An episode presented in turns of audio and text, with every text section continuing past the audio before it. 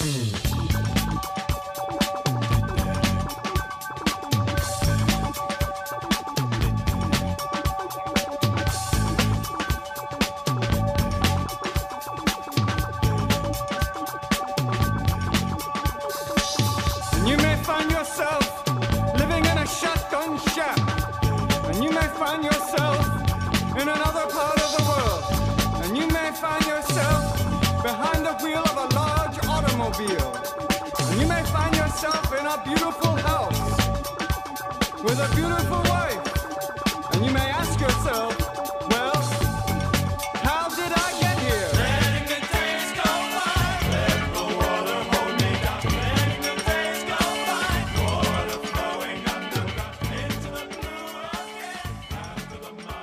How's it going, everybody? This is Chris. Welcome to episode 87 of X Lapsed, where after a long, long, long time, it's Cable Day. We're going to be talking about Cable, Volume 4, Number 2. Now, this had a September 2020 cover date. The story is called The Five in One. Written by Gerry Duggan with art by Phil Noto. Oh boy, the art is by Phil Noto. This is this is quite a treat. Um, letters, VC's Joe Sabino, designs Tom Muller, head of X's Hickman. Our edits are Bissa White Cebulski, cover price $3.99, and this one went on sale July 29th, 2020. Now, I didn't know if I was going to just jump right into the comic or bore you all with the fact that uh, the wife and I just wrapped up the TV show Six Feet Under, and it's kind of stuck on me here. So I think we'll just go into the comic. If anybody wants to hear me talk about Six Feet Under, just let me know, and I, and I, I definitely will. Uh, now, we open this issue at a suburban home in Philadelphia. Now, this is the home of a mutant couple, Stinger and Omerta. Well, Stinger is still a mutant. Omerta no longer has his powers. Now, they're arguing about whether or not they ought to up stakes and go to Krakoa. Now, Omerta, Paulie, ain't really feeling it. Stinger is just so sick of living as a mutant in human land. She claims that she keeps getting weird looks, but I really can't tell what's so weird about her, other than her pointy hairstyle, which, I mean, one could imagine she could change if she wanted to. She looks fairly normal. I don't know. Anywho, she pops into their baby's room to check on him or her, and they only find an empty crib. The baby's been kidnapped, and in fact, it's uh, front page news in the Daily Bugle, which headline reads Mutie Cutie Stolen. I gotta ask, I thought the word mutie was supposed to be like a really, really offensive term these days. I, I guess not so much when it helps to pay off a rhyme. I don't know. Let's do our roll call. We got Cable, Esme Cuckoo, Mindee Cuckoo, Phoebe Cuckoo, Sophie Cuckoo, and Celeste Cuckoo, Cyclops, and Emma Frost. Then a single page spread of credits. Hell yeah, more of this, please. Let's get back into comics, and we've got Cable. He's in a police interrogation room, chatting up a pair of Philly's finest. He asks them what they're going, what they're all going to do about this missing child, and by saying all, he includes Cable himself in the search. Here, he's like, "What are we all going to do?" The officers are almost like amused by Cable, amused and also curious about his weird scarred eyes. But they tell him that they're going to take care of it. Now, Cable insists, claiming that a missing mutant baby is a big deal to him, to which the officers say that all missing babies are important to them. They suggest Cable just back off and let them do their jobs, but we know that ain't to happen. We shift scenes to later on, and Cable is staking out the neighborhood by Stinger and Omerta's house. And this is where I realized that Omerta is friggin' Paulie Provenzano. You know, that dude who joined Jean Grey's Eve of Destruction interim X Men, uh, that were like, I want to say they were like a really, really big deal for about a second and a half back around the turn of the century. And I've actually kind of wondered whatever happened to these lesser members of the group, right? We had Paulie and uh, Wraith, I guess Wraith was the other one. We had Sunpyre, who I don't know if we would consider her a lesser one, but I don't know that we've seen much of her since then. I want to say that there was a Sunpyre. Uh, this is, I don't remember if it was Sunpi- Sunfire's sister or cousin or some relative of Sunfire. Uh, I know we saw a version of her in The Exiles. Now, Stinger, we did read a sinister secret about back in the long ago, if I'm not mistaken. I want to say that she was announced as being like the first pregnant mutant in the age of Krakoa, which, uh, hey, I guess that one literally bared fruit. Anywho, back to the story Cable is joined by Esme Cuckoo. Now, Cable's kind of dating all five of them, which was alluded to back in Wolverine number three when the Cuckoos were flirting up Quentin Quire to get him on board with the Pale Girl mission. One of the Cuckoos, I don't remember which one, told Wolverine, hey, you gotta help us out, we want Cable. So I guess they got Cable. Anywho, Esme is helping by scanning the neighborhood for clues, but she stops to make out with Nate for a bit. Philly's finest drive by as they're making out, and they see this, and they give Cable a big ol' sarcastic thumbs up for a job well done. Esme asks Cable if he's scared that the cuckoos are constantly judging him. He says, nah. But then we jump to a page where the other four cuckoos are pretty much watching the scene play out, and they're having themselves a collected laugh at Cable's, I don't know, naivete maybe? It's a cute scene. I will definitely give it that. Back to reality. Esme reveals that uh, they might she might have found something in her scan. She's finding memories of people in robes and a screaming baby. Now, Cable asserts that this must be the Order of X, one of those weirdo mutant cults that popped up recently. Esme goes into diamond hard mode and busts through this neighbor's house door, which, I don't know, feels a little bit like overkill, right? I mean, they could probably just open the door. Cable follows her inside and draws his Light of Galador sword just in case there's anything creeping behind there. Now, it turns out that drawing the sword alerts those three space knights from last issue to Cable, and more importantly, the Light of Galador's location. And so they descend upon Philadelphia, and before we know it, they're crashing through the roof of this house that Cable and Esme are currently trespassing in. The Space Knights demand Cable hand over the sword, but of course he refuses. They tussle for a bit before Cable is overwhelmed and, uh, well, gets blasted directly in the back, and so he is KO'd. The Space Knights reclaim the blade and decide to take Nate and Esme with them wherever they're going, for good measure. Next scene Cyclops is now in the interrogation room chatting up Philly's finest. He tells them that no matter what they need, they can count on the X Men. They'll help them as best they can. They're all, yeah, we know that. We already talked to your son with the weird eye. To which Cyclops is not surprised. The officers tell him that, hey, we got it under control, and then they suggest that Scott get himself a cheesesteak for the road and get back to his island. And so, we next see Cyclops back in Krakoa, cheesesteak in hand. Anyone listening ever have a real Philly cheesesteak? Probably, right? I mean, a lot of people do. I, have never, I, I'd never be able to get one because I have like a real problem with places that give you crap over the way you order things. Like they have their own lingo, and if you don't get it exactly right, they talk to you like you're an idiot. Because honestly, I'm a guy who still orders the large anytime I drive through a Starbucks which doesn't get me quite as much guff as it used to back in the long ago. I remember years ago when you'd order a large, they'd like look at you like you had three heads and that you were just the most uncultured of the uncultured. and, uh, but I, am also a guy who orders. If I ever order a hot dog, I order it with ketchup, which is apparently an affront to God and humanity. I figure I'm just trying to give these people money. Just let me order the things I want the way I wanna. Anywho, uh, Scott is joined by Emma, who's wearing some almost bell bottomy pants here. Now, she wants to talk about Cable dating her girls. She doesn't want any of them to wind up with a broken heart over, you know, Scott's son, besides Esme, because apparently Esme deserves to be heartbroken. I, I think that's that's kind of funny. I don't know why, but it's kind of funny. Scott Scott insists that he'll talk to his son about all of this stuff.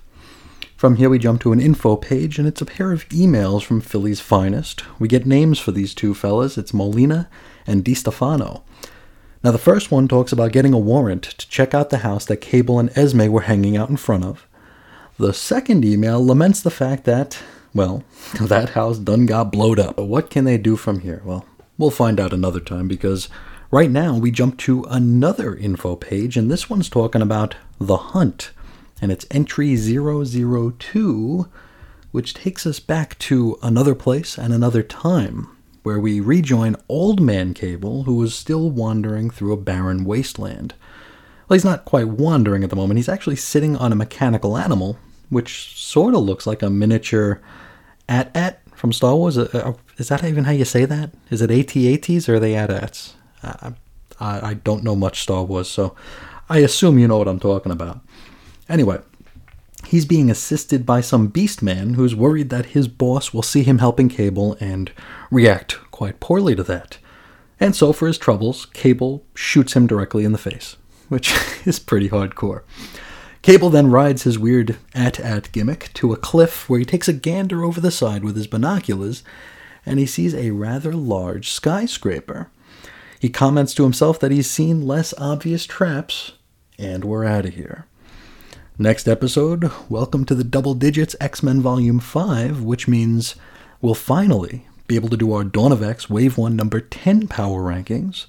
That is, if I don't forget, like I did with our Wave 2 number 1s, but we'll get to those in just a little bit. Also, I hope uh, I don't forget what happened in all the rest of the number 10s. As always, we will endeavor to do our best. But first, let's talk about this very fun issue of Cable. Very, very fun, and boy, it just like flew by, didn't it? Um, an issue like this is like an absolute dream for a synopsizer, right? Because the flow is wonderful. But it's a tough one for an analyzer because it just happens so fast. You know, the synopsis pretty much writes itself when the story flow is just as natural and organic and just plain good as this is. It's an absolute dream. But it is tough coming up with things to say about it other than the fact that I really, really enjoyed it. You know what I mean? I suppose an angle that we can go to is uh, a well trodden one for this program we talk a fair amount about the attempts at comedy in these Dawn of X books, right? I mean, that's perfectly clear. I'm not a terribly creative guy, so I go back to the same wells over and over again. In fact, we actually talk a fair amount about the fact that we talk a fair amount about comedy, which I apologize if that becomes grating. But let's talk about why, to me, that the comedic elements work so well in a book like this, rather than in, well, pretty much the rest of the line, or at least 90% of the line. And I think what it comes down to is basically what I just said. This book has comedic elements, right? But it's not trying so hard to be funny. With most of the other attempts in this line, there's a real try hard feel, right? Like the goal going into a scene is okay, guys, this is where we make the reader laugh. And I don't get that feeling here in Cable. And in fairness, I don't find it laugh out loud funny, but the general tone of humor and lightness is prevalent, and it makes the scenes feel more real, more welcoming, and just plain more satisfying to experience. I mean, let's look at the cuckoos screwing with Cable, for example. Here's a bit where Cable is basically using the cuckoos, right?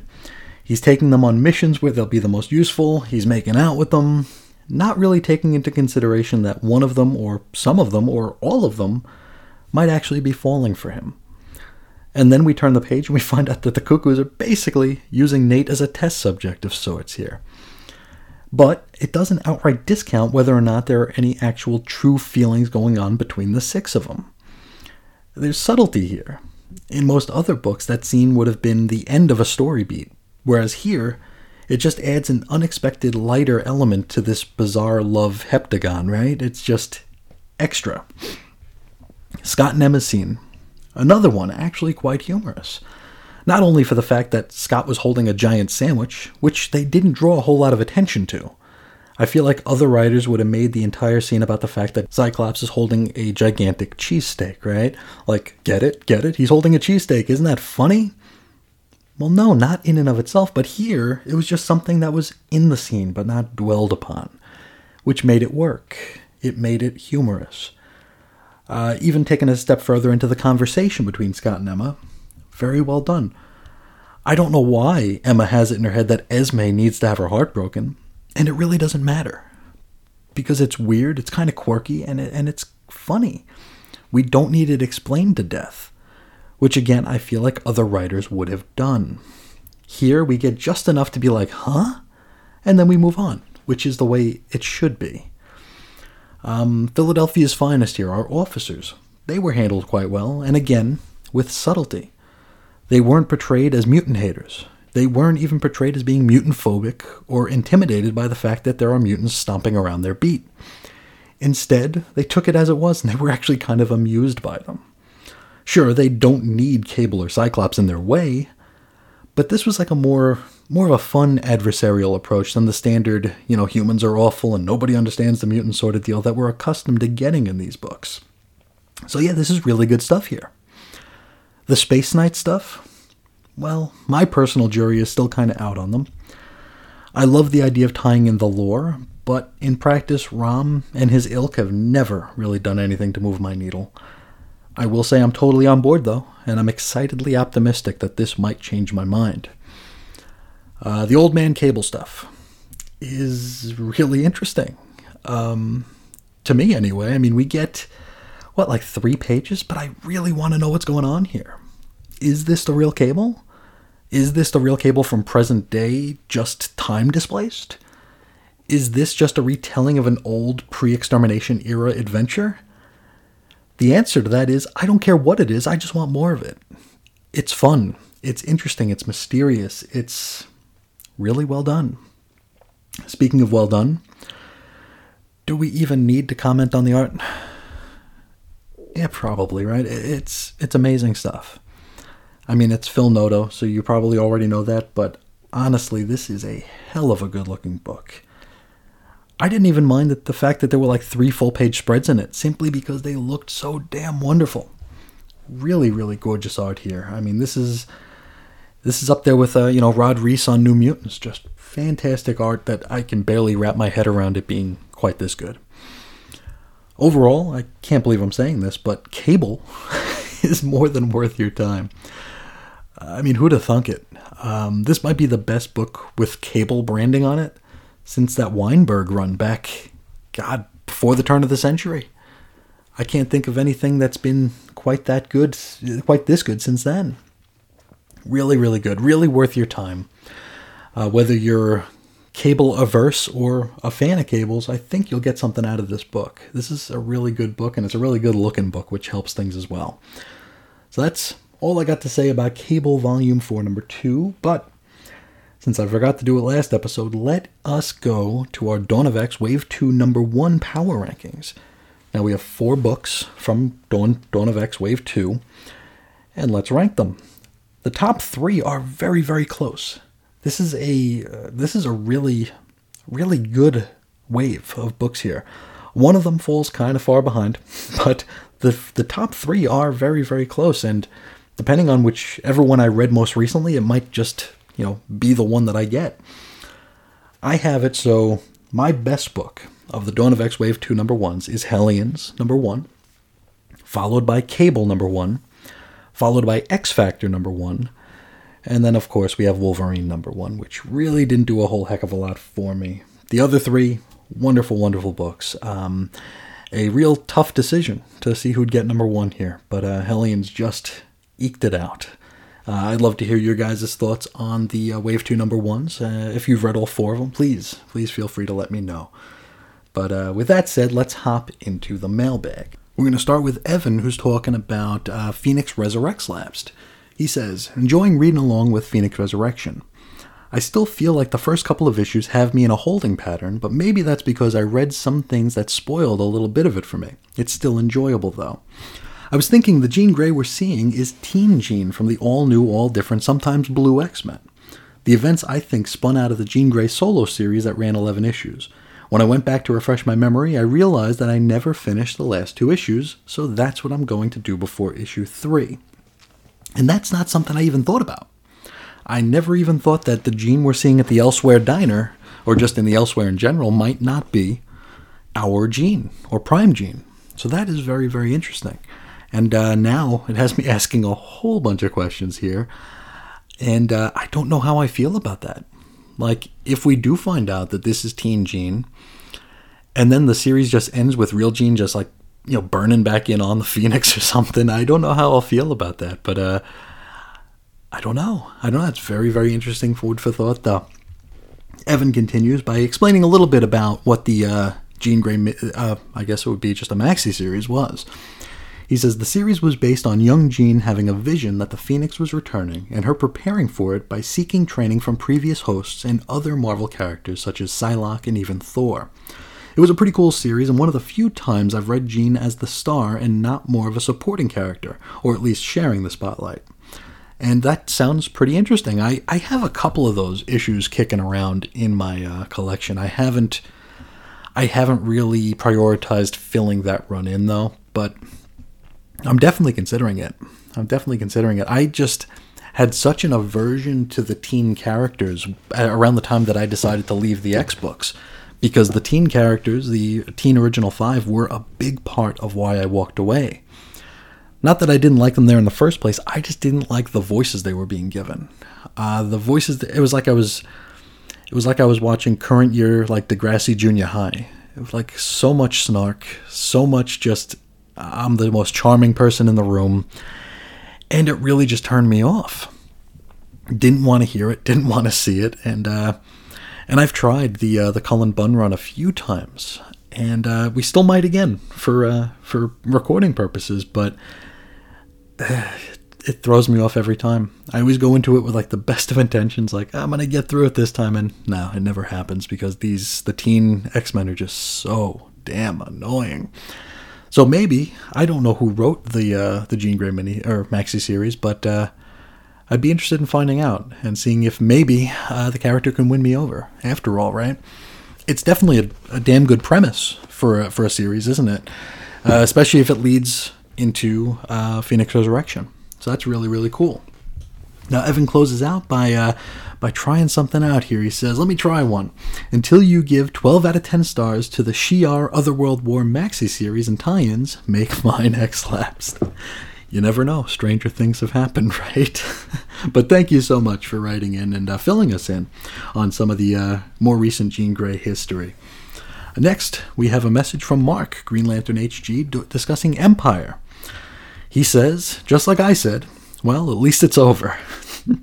don't get me wrong, I like a good zombie story, but I don't even know what to make of this. Still, I'm here, Chris. Like I said, I'm in till the end.